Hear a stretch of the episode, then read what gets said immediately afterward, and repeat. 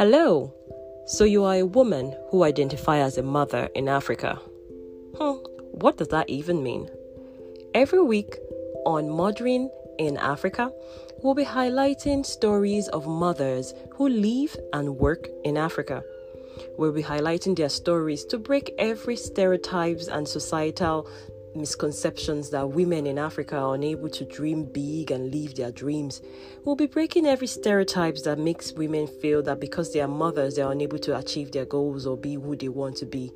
So join us every week, specifically every Friday, as we go through and dive deep into what it is. I can't wait to explore our stories because mothers in Africa aren't we just beautiful and unique?